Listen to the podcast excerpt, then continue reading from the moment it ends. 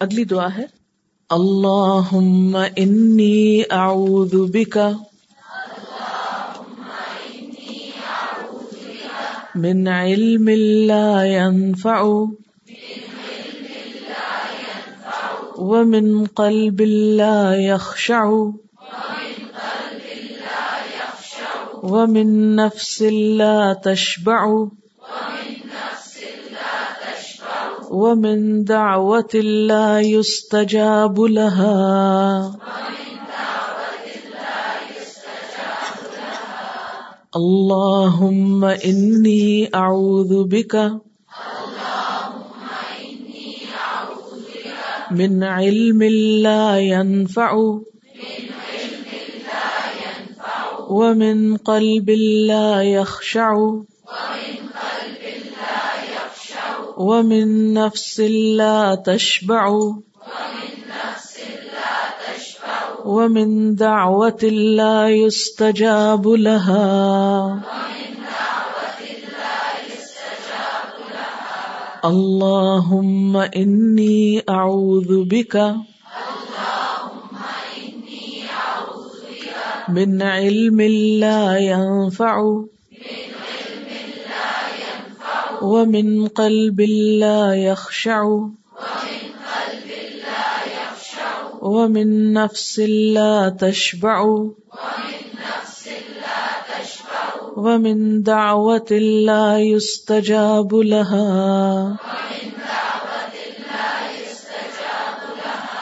اللہم اے اللہ، انی بے شک میں اعوذ بکا، تیری پناہ لیتا ہوں۔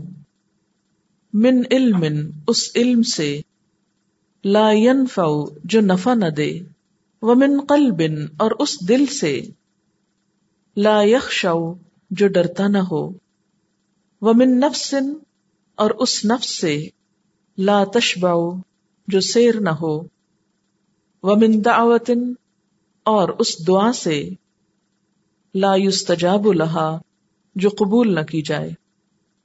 اے اللہ، میں پناہ مانگتا ہوں، اس علم سے جو نفع نہ دے، جو فائدہ نہ دے، اور اس دل سے جو نہ ڈرے، اور اس نفس سے جو سیر نہ ہو، اور اس دعا سے جو قبول نہ کی جائے۔ پہلے ہم نفع مند علم مانگتے رہے، اب اس علم سے چھٹکارا مانگ رہے ہیں، جو بیکار ہے، جو فائدہ دینے والا نہیں، اور اس دل سے جو ڈرتا نہ ہو، جس کے اندر خوشبو نہ ہو۔ جس کے اندر آجزی نہ ہو اور اس نفس سے جو سیر نہ ہو یعنی جو لالچی ہو، اور اس دعا سے جو قبول نہ ہو۔ اب دیکھیے کہ اس پہ تو بات ہو گئی کہ بسا اوقات ہم اتنا سیکھتے ہیں، اتنی محنت کرتے ہیں، اتنے اتنے سال لگاتے ہیں، اتنا کچھ پڑھتے ہیں، دن رات کھپاتے ہیں اپنے آپ کو۔ لیکن اس کے بعد اس علم کو استعمال ہی نہیں کرتے۔ تو وہ کئی سال ہماری زندگی میں سے مائنس ہو گئے نا۔ ہم نے اپنے آپ کو ضائع کیا۔ اور پھر علم کے ساتھ اگر آجزی نہ ہو تو علم نقصان دیتا ہے۔ علم کا تکبر سب سے بدترین تکبر ہے۔ جو چیز علم کو خوبصورتی عطا کرتی ہے، وہ کیا ہے؟ خشیت، دل کا خوشو نرمی۔ اسی لیے کہا گیا نا کہ انما یخش اللہ من عباد العلماء۔ اللہ سے ڈرتے ہیں اس کے جاننے والے بندے ہی۔ علم کے ساتھ حلم بہت ضروری ہے۔ آجزی بہت ضروری ہے۔ ایک حدیث میں آتا ہے کہ علم حاصل کرو اور جن سے تم علم حاصل کرتے ہو ان کے لیے توازو اختیار کرو۔ یعنی اپنے استاد کے لیے جس سے تم سیکھتے ہو، اس کے لیے کیا کرو؟ یعنی آجزی عام بندوں کے لیے بھی، لیکن خاص طور پر اس کے سامنے آجزی آجزی اور انکساری محبت، نرمی، ادب، احترام با ادب با نصیب، بے ادب بے نصیب۔ اب یہ نہیں کہ آپ گروپ میں بیٹھے ہوں، آپ کا استاد آپ سے بات کر رہا ہے اور آپ ادھر ادھر دیکھ رہے ہیں، آپس میں بات کر رہے ہیں، کھا پی رہے ہیں، سو رہے ہیں۔ تو یہ سب چیزیں پھر خوشبو کے خلاف ہوں گی۔ تو علم کی دعا کے ساتھ ہی کیا دعا؟ کہ اللہ مجھے اچھا دل بھی دے دے، کیونکہ یہ علم کے لوازمات میں سے ہے۔ دل کا خوشبو۔ طالب علم خواہ عمر میں بڑا ہو خواہ دنیا کے علم میں بڑا ہو، خواہ مال میں بڑا ہو، خواہ کسی بھی چیز میں بڑا ہو، کسی اسکل میں بڑا ہو۔ لیکن جب کوئی خاص علم سیکھنے کے لیے کسی استاد کے سامنے بیٹھتا ہے، تو اس کے لیے آجزی انتہائی ضروری ہے۔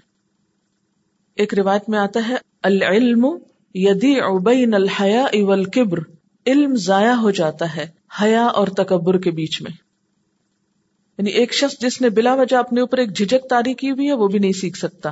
اور دوسری طرف، جو شخص تکبر میں مبتلا ہو، وہ بھی نہیں سیکھ سکتا۔ اگر کوئی شخص سیکھتے وقت یہ سوچتا رہے، یہ تو مجھے پہلے سے ہی آتا ہے، یہ تو مجھے پتا ہے۔ مجھے تو کسی چیز نے امپریس نہیں کیا۔ میرے لیے تو کوئی چیز نئی نہیں۔ ایسا شخص کچھ بھی نہیں سیکھ سکتا۔ ہو سکتا ہے، انفارمیشن اور الفاظ آپ کو پہلے سے معلوم ہو لیکن آپ اس وقت کچھ اور سیکھ رہے ہیں۔ کیونکہ ایک علم کی مجلس میں انسان صرف معلومات ہی نہیں لیتا۔ پوری مجلس سے کچھ نہ کچھ سیکھ رہا ہوتا ہے۔ مجلس کا ایک امپیکٹ ہوتا ہے جو اس کے دل پر پڑ رہا ہوتا ہے۔ تو جس شخص کے قلب کے اندر خشیت نہیں توازو نہیں، وہ حقیقی علم سے محروم ہے۔ ہمارے آج کے دور میں مسلمانوں کی مشکل یہ ہو گئی کہ انہوں نے علم کو بھی ایک کاروبار سمجھ لیا ہے۔ جیسے دنیا کے مال کمانے کے لیے ایک کاروباری معاملہ کیا جاتا ہے، ایسے ہی استادوں کے ساتھ بھی ایک کاروباری معاملہ ہو گیا ہے کہ ہم فیس دیتے ہیں، لہذا استاد سے سیکھتے ہیں۔ اس سے آگے ہمارا استاد کے ساتھ کوئی تعلق نہیں کہ وہ سکھانے والی ایک مشین ہے۔ نہیں، استاد کا مقام، مرتبہ، احترام اور پھر نہ صرف یہ کہ استاد کے لیے، بلکہ آپس میں بھی ایک دوسرے کے لیے۔ نبی صلی اللہ علیہ وسلم نے فرمایا، قیامت کے دن وہ لوگ میرے قریب تر ہوں گے یعنی آپ صلی اللہ علیہ وسلم کے قریب ہوں گے مجلس میں بیٹھنے کے اعتبار سے، جن کی خوبیاں کیا ہوں گی؟ المتون اکنافن جن کے کندھے جھکے ہوں گے یعنی آجز مزاج ہوں گے۔ اللہ یا الفون و الفون جو دوسروں سے محبت کرتے ہیں اور دوسرے ان سے محبت کرتے ہیں۔ تو علم کے حصول کے لیے شرط کیا ہے؟ کہ آپ کے اندر استاد کے ساتھ آجری کے بعد اپنے کلاس فیلوز کے لیے، اپنے ساتھ والوں کے لیے ایک خاص آجزی ہو۔ آپ دوسرے کے ساتھ نرمی کے ساتھ معاملہ کریں، ادب سے ملیں، محبت سے ملیں۔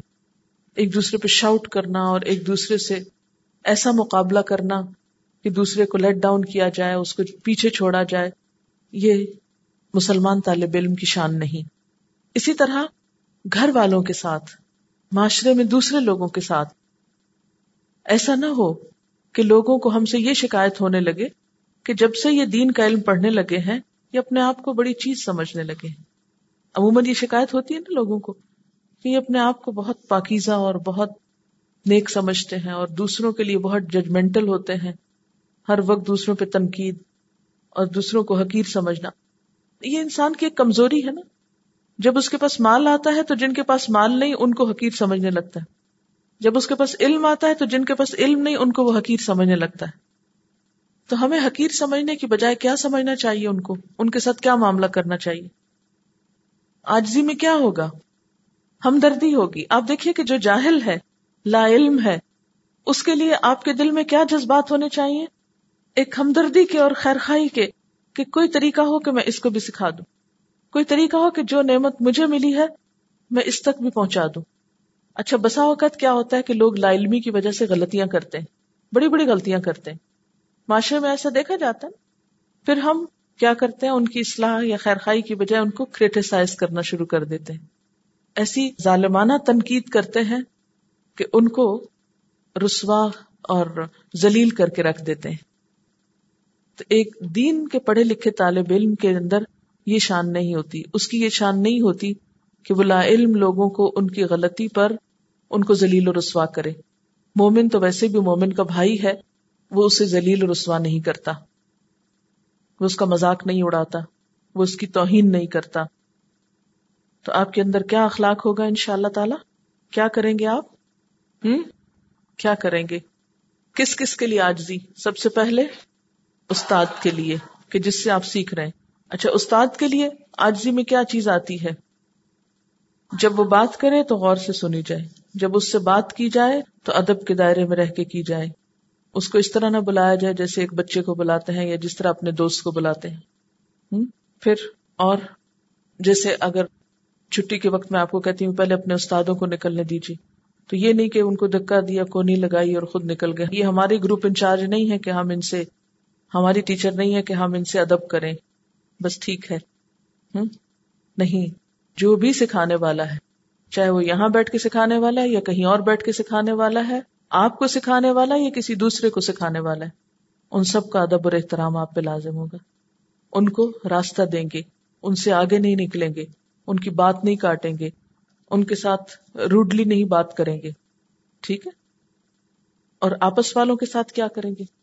آپس والوں کے ساتھ بھی نرمی، خیرخواہی کا سلوک، اور باہر والوں کے ساتھ کیا کریں گے؟ یہاں سے آپ نیچے اتریں گے۔ نیچے اتریں گے تو آپ دیکھیں گے کچھ خواتین جو ہے دکانداروں سے جھگڑ رہی ہیں مثلاً۔ تو آپ ان کو دیکھ کے آگے جا کے تو بتو دیکھا کیا حال ہے؟ کیسے لڑ رہی تھی؟ کیا کر رہی تھی؟ دیکھو اس نے پہنا ہوا کیا تھا؟ کھڑی کیسے تھی؟ ایسے کہیں گے؟ کیا کریں گے؟ شرافت سے گزر جائیں گے۔ ہوں اس کے لیے اور کچھ نہیں کر سکتے تو دعا کریں گے۔ ہوں اگر کوئی اس کو مدد کی ضرورت ہے تو مدد بھی دے دیں گے۔ نفرت نہیں کریں گے۔ کیونکہ نفرت کبھی بھی خیر نہیں لاتی۔ ہر ایک کے لیے بھلائی۔ پھر گھر پہنچیں گے تو آپ دیکھیں گے کہ آپ کے بہن بھائی آپس میں لڑ رہے ہیں۔ آپ بھی ساتھ شریک ہو جائیں گے۔ ہوں یا گاڑی میں بیٹھے ہوئے تو راستے میں آپ دیکھیں گے لوگ طرح طرح کی اٹھ پٹانگ چیزیں کرتے نظر آئیں گے۔ آپ کہیں گے اللہ، قرآن تو کچھ کہتا اور یہ کیا کر رہے ہیں؟ ہم نے تو کیا پڑھا اور ان کو پتہ ہی نہیں۔ کیسے جاہل لوگ ہیں۔ ان کا کیا قصور ہے کہ وہ وہاں کھڑے اور آپ یہاں بیٹھے ہیں؟ یہ تو اللہ کی توفیق اللہ نے بھلائی کا ارادہ کیا تو ہم یہاں بیٹھ گئے۔ ہوں تو ان کے لیے خیر خائی محبت اور درد کے جذبات کی، یا اللہ تو کوئی توفیق دے ہمیں کہ ہم ان کی بھی خدمت کریں، ان کے بھی کام آئے اچھا پھر اس کے بعد، ومن نفس اللہ تشبع۔ اللہ اس نفس سے پناہ دے کہ جو سیر نہیں ہوتا۔ سیر نہیں ہوتا کا مطلب کیا ہے؟ اس کا دل ہی نہیں ہوتا، لالچ ہی نہیں ختم ہوتا۔ اچھا کس کس چیز کی لالچ ہے ہم کو؟ مال تو بڑا لفظ ہو گیا نا۔ مثلا مال میں کون کون سی چیزوں کا لالچ؟ کپڑے۔ جی بہت اچھی بات کی۔ کپڑے۔ اب آپ دیکھیں کہ اگر آپ کے دل سے کپڑوں کا لالچ ہی نہیں ختم ہو رہا، پڑھنے کا وقت کب ملے گا آپ کو؟ یہاں سے آپ سیدھے نکلیں درجی کی دکان پہ جائیں۔ پھر اس کو چمکائیں، پھر اس کے بعد شام میں کہیں پہن کے دکھائیں، پھر اس کے بعد اگلے دن، تو یہ تو کل پہنا تھا، ایک اور ہونا چاہیے۔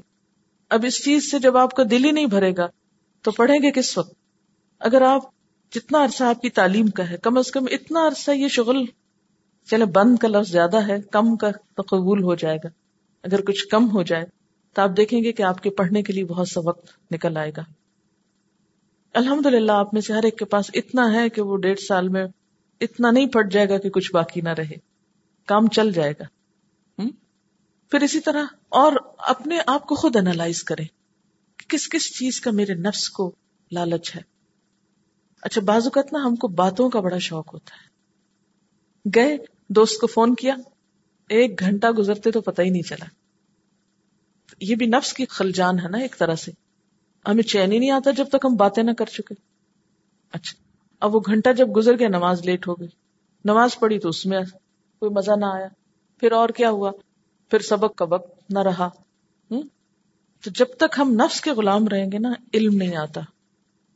علم حاصل کرنے کے لیے نفس کی غلامی سے اٹھنا ضروری ہوتا ہے۔ اچھا اور کس چیز کا شوق ہوتا ہے ہم تمہیں کھانے کا شوق ہوتا ہے پتا ہے؟ مزے مزے کے کھانوں کا شوق ہوتا ہے۔ اب آپ دیکھیں کہ کھانا ضرورت ہے ہماری۔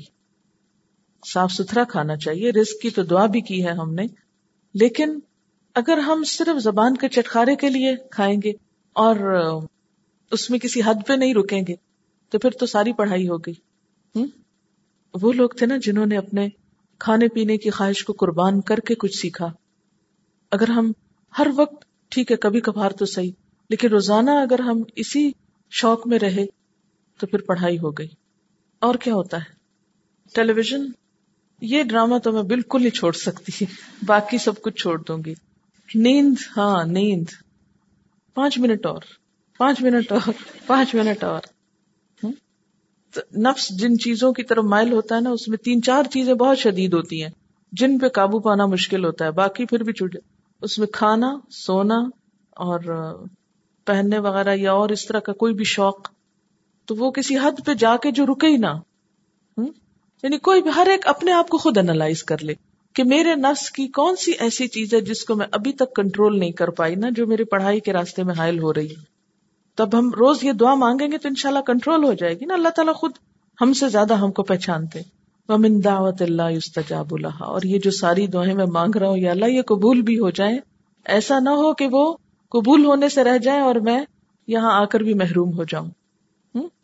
اللهم إني أعوذ بك من علم لا ينفع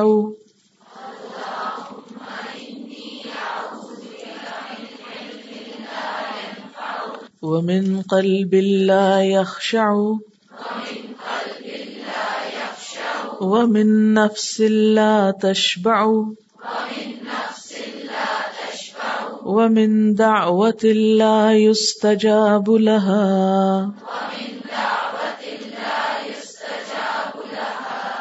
تین دفعہ دہرائیے۔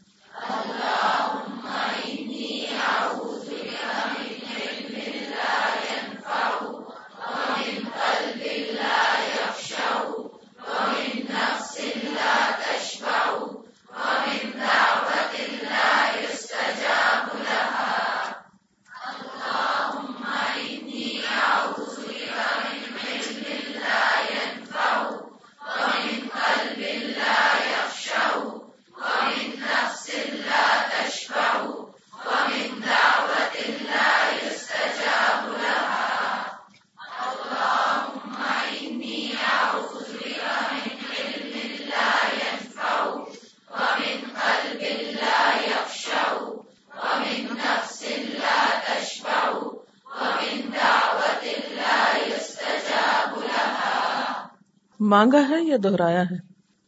مانگیے۔ اب آخری دفعہ پڑھ رہے ہیں آپ؟ مانگیے۔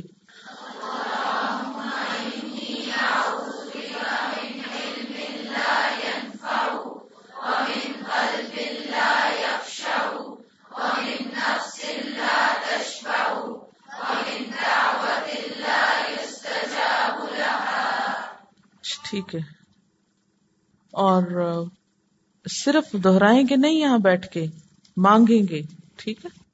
اگلی دعا، رب حبلی حکم الحقنی بالصالحین۔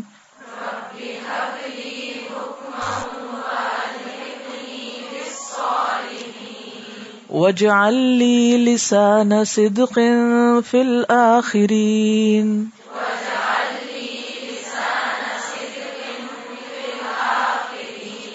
وجعلني من ورثة جنة النعيم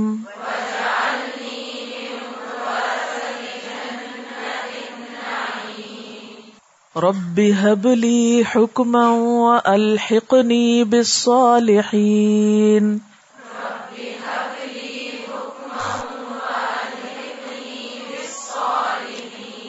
واجعل لي لسان صدق في الآخرين.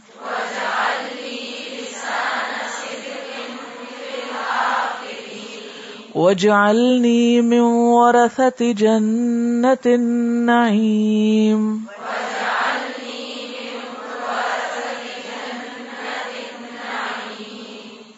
رب هب لي حكما والحقني بالصالحين رب هب لي حكما والحقني بالصالحين.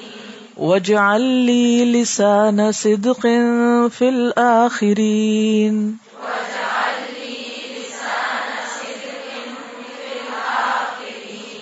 واجعلني من ورثة جنة النعيم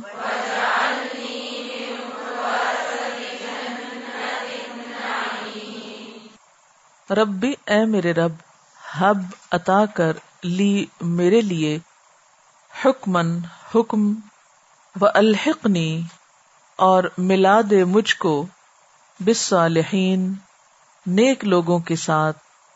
وجال لی اور بنا میرے لیے لسانہ زبان صدقن سچی فل آخرین بعد والوں میں۔ وجالنی اور بنا مجھ کو من سے وراثتی وارث جنت النعیم نعمتوں والی جنت کا۔ رب حبلی حکم و الحقنی بالصالحین۔ اے میرے رب، مجھے حکم عطا کر اور مجھے صالحوں کے ساتھ ملا۔ وجعل لی لسان صدق فی الاخرین۔ اور بعد میں آنے والوں میں مجھے سچی ناموری عطا کر۔ وجعلنی من ورثت جنت النعیم۔ اور مجھے نعمت بھری جنت کے وارثوں میں شامل فرما۔ یہ دعا سیدنا ابراہیم علیہ السلام کی وہ دعا ہے جو ہجرت کے موقع پر انہوں نے اللہ تعالی سے کی۔ جب انہوں نے اپنی قوم سے اعلان برات کر دیا، بیزاری کا اظہار کیا اور اپنا گھر وطن سب چھوڑ کر نکلے، تو اس وقت انہوں نے اللہ تعالی سے یہ دعا مانگی تھی۔ کیونکہ اس وقت ابراہیم علیہ السلام زندگی کا ایک نیا قدم اٹھا رہے تھے، ایک نئی منزل کی طرف روانہ ہو رہے تھے، ایک بہت اہم فیصلہ کر رہے تھے۔ اور اس بات کے محتاج تھے کہ آئندہ کے سارے مرحلے صحیح طور پر ہو جائیں۔ آئندہ زندگی میں وہ صحیح فیصلے کریں، انہیں اللہ تعالی کی خاص مدد اور رہنمائی حاصل ہو۔ تو اس پر انہوں نے دعا کی تھی کہ اے میرے رب، مجھے حکم عطا کر۔ حکم کا لفظ جو ہے، اس کے کئی معنی ہوتے ہیں۔ ایک معنی ہوتا ہے، حکمت، علم اور فہم، قوت فیصلہ، دینی بصیرت، علم و عمل کا کمال، درست فہم۔ گویا، دوسرے لفظوں میں صحیح قوت فیصلہ مانگ رہے ہیں۔ علم و عمل کی صلاحیت کے ساتھ صحیح فیصلے کرنے کی صلاحیت مانگ رہے ہیں۔ اور اس بات کی تڑپ ہے ان کے اندر کہ اللہ میں چیزوں کو ان کی حقیقت کے ساتھ پہچان سکوں، ہر چیز کے بارے میں، ہر معاملے میں صحیح ڈسیزن لے سکوں۔ تمام اشیاء مجھے ایسے ہی نظر آئیں جیسی وہ ہیں، تاکہ میں اپنی اس زندگی کے بارے میں اور آئندہ اقدامات کے بارے میں صحیح فیصلے کر سکوں۔ اب یہاں پر آپ یہ دعا کیوں پڑھ رہے ہیں؟ کتاب العلم کے شروع میں یہ دعائیں کیوں لکھی گئی کہ جب آپ علم و حکمت سے متعارف ہو ہی رہے ہیں، تو پھر آپ کے اندر نمبر ایک، علم کی صحیح سمجھ بوجھ اور صحیح فہم علم کا آنا چاہیے۔ نمبر دو یہ کہ اس علم کے بعد آپ اپنی زندگی کے بارے میں چھوٹے یا بڑے جو بھی فیصلے کریں، وہ آپ درست طریقے پہ کر سکیں۔ گویا جو کچھ آپ سیکھیں، اس پر صحیح طور پر عمل بھی کر سکیں۔ تو رب بحب لی حکمن اے میرے رب مجھے حکم عطا کر یعنی اس دین کی بھی صحیح سمجھ دے اور دنیاوی معاملات میں بھی دین کے مطابق صحیح فیصلے کر سکوں۔ کیونکہ عمل کس چیز کا نام ہے؟ عمل انسان کب کر پاتا ہے؟ جب انسان صحیح ڈسیزن لے سکے کسی چیز کے بارے میں، کرنا ہے کہ نہیں؟ ایک ہی لمحے میں آپ صحیح کام بھی کر سکتے ہیں، غلط بھی ہو سکتے ہیں۔ اور پھر اس کے ساتھ ساتھ وہ الحق نی مجھے نیک لوگوں کے ساتھ ملا۔ کیونکہ انسان نیکی پر قائم نہیں رہ سکتا جب تک کہ وہ نیک لوگوں کے ساتھ نہ رہے۔ مثلاً اگر آپ یہاں پر سیکھ کر، پڑھ کر ایک ایسے ماحول میں چلے جاتے ہیں ہمیشہ کے لیے جہاں کوئی شخص نہ یہ جانتا ہے، نہ اس کو اس چیز کا شوق ہے تو نتیجہ کیا نکلے گا؟ یا تو آپ انہیں سکھائیں گے، یا پھر وہ آپ کو سکھا دیں گے۔ وہ آپ کو اپنے جیسا کر لیں گے۔ پڑھے لکھے ان پڑھ ہو جائیں گے پھر۔ تو علم کے راستے اور صحیح عمل پر استقامت کے لیے آپ کے لیے صالحین کا ساتھ بے حد ضروری۔ اچھی صحبت اور بری صحبت کی بات کو آپ یہاں سے بھی سمجھ سکتے ہیں کہ مثلا ابو جہل کا ایک دوست تھا اقبا بن نبی معیت۔ یہ دونوں حضور صلی اللہ علیہ وسلم کے بہت سخت دشمن تھے۔ دونوں میں بڑی دوستی بھی تھی۔ ساتھ ساتھ رہتے تھے۔ تو ابو جہل کسی کام کے لیے شہر سے باہر گیا۔ اقبا پیچھے سے اکیلا تھا۔ تو اس نے چھپ چھپ پر قرآن پاک سننا شروع کر دیا۔ پہلے تو اس کا دوست سننے نہیں دیتا تھا، اب اس نے کیا کیا؟ سننا شروع کر دیا۔ اب قرآن اس کے دل میں اثر کرنے لگ گیا۔ وہ اسلام کی طرف مائل ہونے لگ گیا۔ اتنے میں ابو جہل واپس آ گیا۔ جب اس نے دیکھا کہ یہ تو میرا راستہ چھوڑے چلے جا رہا ہے اور یہ تو محمد صلی اللہ علیہ وسلم کی طرف مائل ہونے لگا ہے، تو اس نے کہا کہ تمہاری میری دوستی اب نہیں چلے گی۔ اگر تم قرآن سنو گے، اگر تم محمد صلی اللہ علیہ وسلم کی تعریف کرو گے، اگر تم ان کی باتوں سے متاثر ہوگے تو میرا اور تمہارا راستہ الگ۔ تم جہاں جی چاہے جاؤ، ہم کٹھے نہیں رہ سکتے۔ اب دوستی انسان کی اتنی بڑی کمزوری ہوتی ہے کہ بسا اوقات انسان دنیا کے بڑے بڑے نقصان اٹھا لیتا ہے دوستوں کی خاطر۔ دوست کی ناراضگی میں اللہ کو ناراض کر بیٹھتا ہے۔ اپنے آپ کو داؤ پہ لگا بیٹھتا ہے۔ تو اس لیے بے حد ضروری ہے کہ جن لوگوں کے ساتھ آپ رہتے ہوں، وہ بھی اچھے لوگ ہوں۔ آپ صلی اللہ علیہ وسلم نے فرمایا کہ انسان اپنے دوست کے دین پر ہوتا ہے۔ انسان کو دیکھنا چاہیے کہ وہ کس سے دوستی کیے ہوئے اور اس کے دوست کا دین کیا ہے؟ وہ کتنا دیندار ہے؟ اس کا اخلاق کیا ہے؟ اس کا تقوی کیا ہے؟ تو جس کلچر میں، جس ماحول میں، جس رنگ میں آپ ہوگے، وہی آپ پر اثر انداز ہو جائے گا۔ تو اے اللہ، مجھے دین کی صحیح سمجھ دے اور مجھے نیک لوگوں سے ملا دے، مجھے ان میں شامل کر دے تاکہ میں نیک بن سکوں۔ اور پھر بعد والوں میں میرا اچھا ذکر خیر باقی رہے۔ مجھے سچی نام وری عطا کرنا۔ بعد والے میرا نام اچھے طریقے سے لیں۔ وجالنی میں ورثتی جنت نعیم اور مجھے نعمت بھری جنت کے وارثوں میں سے بنا دے۔ چلیے، اب اس سوچ کے ساتھ دوبارہ دعا پڑھتے ہیں اور پورے شعور کے ساتھ دعا مانگنی ٹھیک ہے؟ میں آپ کو ایک دفعہ اور کہلوا دیتی ہوں۔ رب هب لي حكما والحقني بالصالحين۔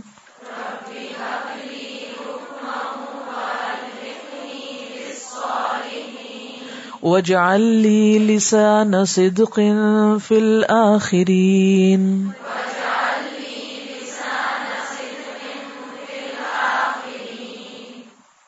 واجعلني من ورثة جنة النعيم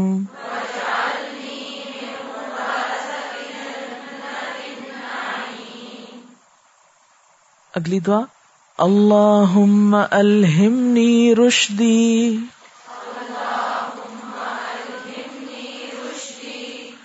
وأعذني من شر نفسي اللهم ألهمني رشدي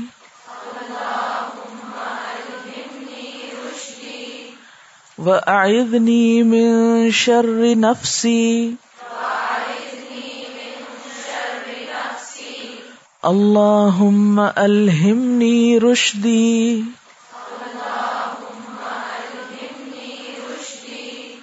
وأعذني من شر نفسي اللہ اے اللہ، الہمنی، الہام کر مجھ کو، عطا کر مجھ کو، میرے دل میں ڈال رشدی میری ہدایت و آئدنی اور بچا مجھ کو، من شر نفسی، میرے نفس کے شر سے۔ اللہ الہمنی رشدی و آئدنی من شر نفسی۔ اے اللہ، میرے دل میں میری ہدایت ڈال۔ اور مجھے میرے نفس کی برائی سے بچا۔ یہاں اللہ تعالی سے ایک چیز مانگی جا رہی ہے اور ایک چیز سے بچنے کی دعا کی جا رہی ہے۔ جو چیز مانگی جا رہی ہے وہ یہ کہ اللہ میرے دل میں ہدایت الہام کر دے۔ یعنی جو صحیح چیز ہو مجھے کلک کر جائے۔ میرا دل اس پہ جم جائے۔ رشدی کا لفظ جو ہے، رشد غی کا اپوزٹ ہوتا ہے، جس کا مانا ہوتا ہے گمراہی۔ اور رشدہ کہتے ہیں، سیدھی راہ اختیار کرنے کے بعد نیک عادات اور اتوار اپنانا اور اس پر برقرار رہنا۔ رشدی یعنی جس کی مجھے ضرورت ہے، ٹھیک ہے نا؟ اللہ الہمنی رشدی۔ اے اللہ، مجھے الہام کر میری ہدایت یعنی جس ہدایت کی مجھے ضرورت ہے۔ یعنی ہدایت تو ایک یونیورسل چیز ہے، لیکن بعض چیزوں میں ہمیں ہدایت نہیں ہوتی نا۔ یعنی مشکل ہمارے اندر ہوتی ہے۔ یا اس کی ضرورت ہمیں ہوتی ہے ڈیفیشنسی ہمارے پاس۔ تو یا اللہ اس ڈیفیشنسی کو پورا کر دے۔ الہام کیا ہوتا ہے؟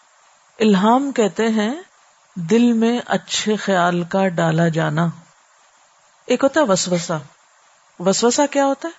دل میں برے خیال کا آنا۔ وسوسا برا ہوتا ہے، جبکہ الہام انسان کو اچھائی کی طرف لے جاتا ہے، نیکی کا خیال ہوتا ہے۔ تو اللہ الہمنی رشدی، اے اللہ، مجھے الہام کر، میرے دل میں ڈال۔ کیا چیز؟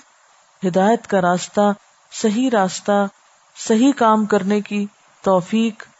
اب ہوتا یہ کہ جب ہم اللہ کی کتاب پڑھتے ہیں، تو شیطان بھی ساتھ خوب ہوشیار ہو جاتا ہے، بہت وسو سے ڈالتا ہے۔ سب سے پہلے تو اس کی طرف آنے میں ہی بہت وسو سے ڈالتا ہے کہ دیکھو، بہت مشکل ہے۔ پھر تمہیں بدلنا پڑے گا۔ پھر تمہیں فلاں اور فلاں چیز چھوڑنی پڑے گی۔ پھر تمہاری دنیا تم سے چھٹ جائے گی۔ تمہارا فلاں کام رہ جائے گا۔ تمہارا فلاں ٹیلنٹ مارا جائے گا۔ تمہاری فلاں جاب چلی جائے گی۔ تمہارے اتنے پیسے تم سے چلے جائیں گے۔ کئی طرح کے انسان کو وسو سے ڈالتا ہے شیطان۔ اسی لیے کیا حکم دیا گیا کہ قرآن شروع کرنے سے پہلے کیا کرو؟ اعوذ باللہ من الشیطان الرجیم پڑھ لو۔ اب شیطان کے وسوسوں سے انسان بچ کے اللہ کی پناہ میں آیا۔ اب اس سے تو بچ گیا، اب آگے آگے اپنا نفس، اپنی سستی نہیں جاتی، سو کے نہیں اٹھتے۔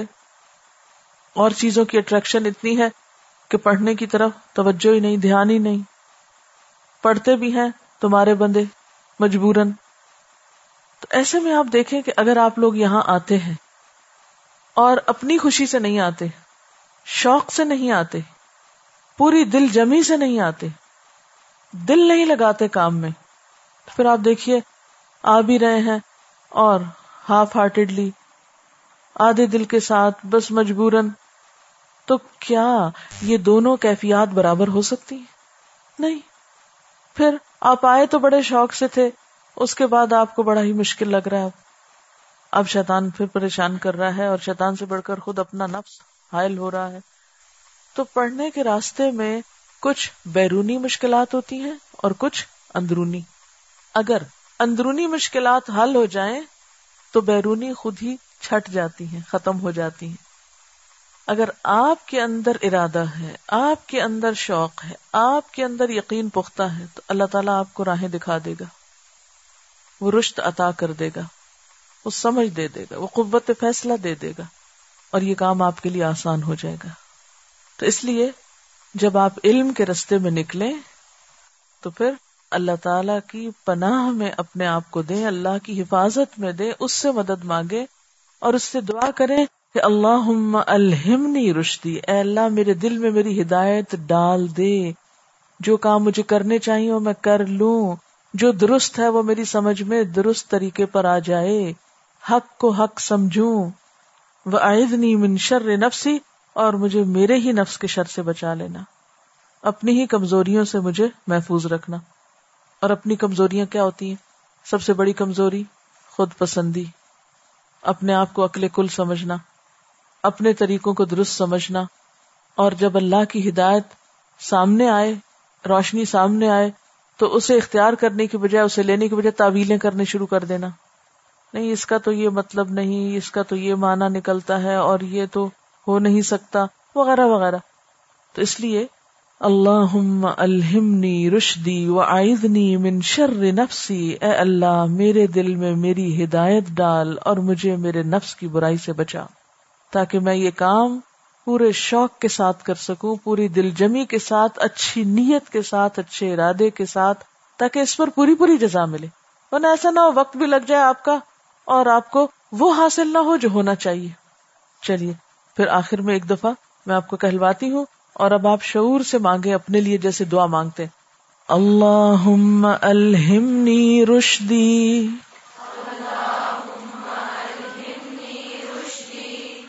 و من شر نفسی۔